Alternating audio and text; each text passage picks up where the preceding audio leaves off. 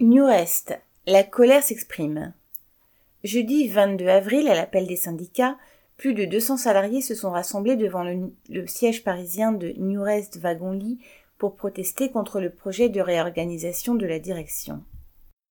Cette réorganisation se traduirait par des suppressions de postes dans les services de l'accueil, des plannings, de la caisse, une augmentation de la charge de travail et des suppressions d'emplois pour les manutentionnaires chargés de l'approvisionnement de la voiture bar, et une aggravation des conditions de travail des agents roulants.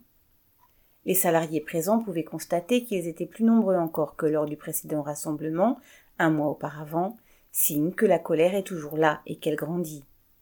Le directeur général, vivement interpellé, n'a fait que noyer le poisson.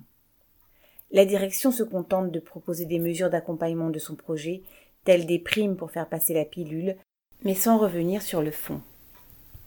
Alors, Face à cette intransigeance, bien des agents sont convaincus que, dès la reprise de l'activité, il faudra engager le bras de fer pour exiger le retrait du projet.